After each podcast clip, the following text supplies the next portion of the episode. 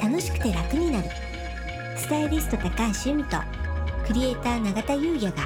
日々の生活にちょっとしたヒントになるお話をお送りします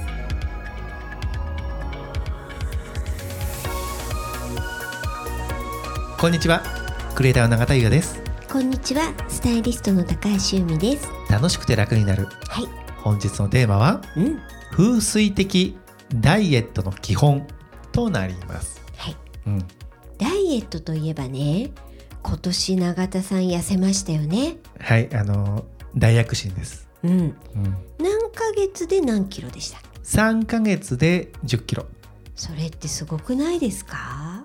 いやこれびっくりしましたよ自分でも、うんうんうんもう周りから聞かれるでしょめちゃくちゃ聞かれます痩せましたねとかねどうやって痩せたんですかとかえ、うん聞かれます、うんまあね前にもお話ししてますけどじゃあ、うん改めて永田さんのダイエットはどんなことを取り入れたんですか、まあ、これ2つあるんですけれどはも、まず1つは食事ですねうんでもう1つは体を動かす、まあ、うん運動ですね、うんまあ、基本だと思うんですけれども、食事と運動で痩せましたうんうん具体的にはどんな内容ですか、まず食事は、まあ、うんコーチの方についていただいて、うん食べ順うん食べ順を直しましたうん、何から何に、まず必ず生の野菜から食べるっていう、うんまあ、そういう方法にしたんですね、うん、永田さんご飯食べに行くと生のものが出てくるまで他のもの食べないですもんね。食べないですねえすごい。うん、まず生のまあ野菜とか、うんでまあ、生ものから食べるっていうのをやって、まあ、そこからまあ順々に、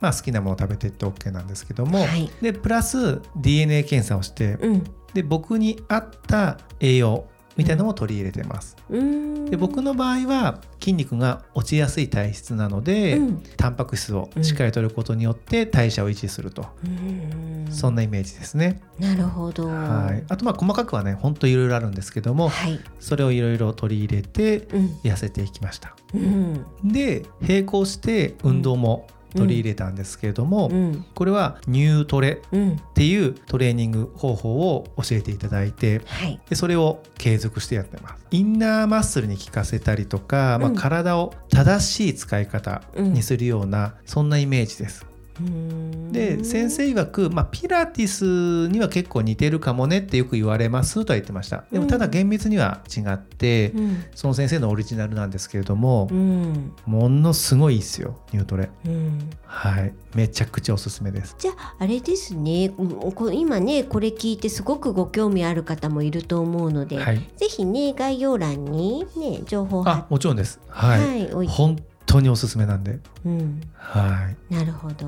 すごいですね3ヶ月で1 0キロそうなんですでその後も維持してますからね、うんリバウンドはなしですう、うん、で食事量はどちらかというと増えてますねうーんしっかり栄養を取ることが痩せることにもつながるっておっしゃってましたよね。そうなんですなので、すごく今はね食事も楽しいですし、うんで運動をしてることによって体もすごく動くようになってきて、うんでこうなんていうか体がねいい感じなんですよね今、うーうんんすごくいいです、へーはいいいですね。はい、うん、風水的にはね、うん、風水的なダイエット方法があるのってご存知ですかこれ意外とまだ話してないんじゃないですかそうなんですよ。ですよね、うん、なんだと思いますまあ木下土金水がはい、関係はしてるかなっていうところなんですけど、うん、なんで僕がダイエットしてた時にうんこの話しなかったんですか、なんで教えなかったんですか、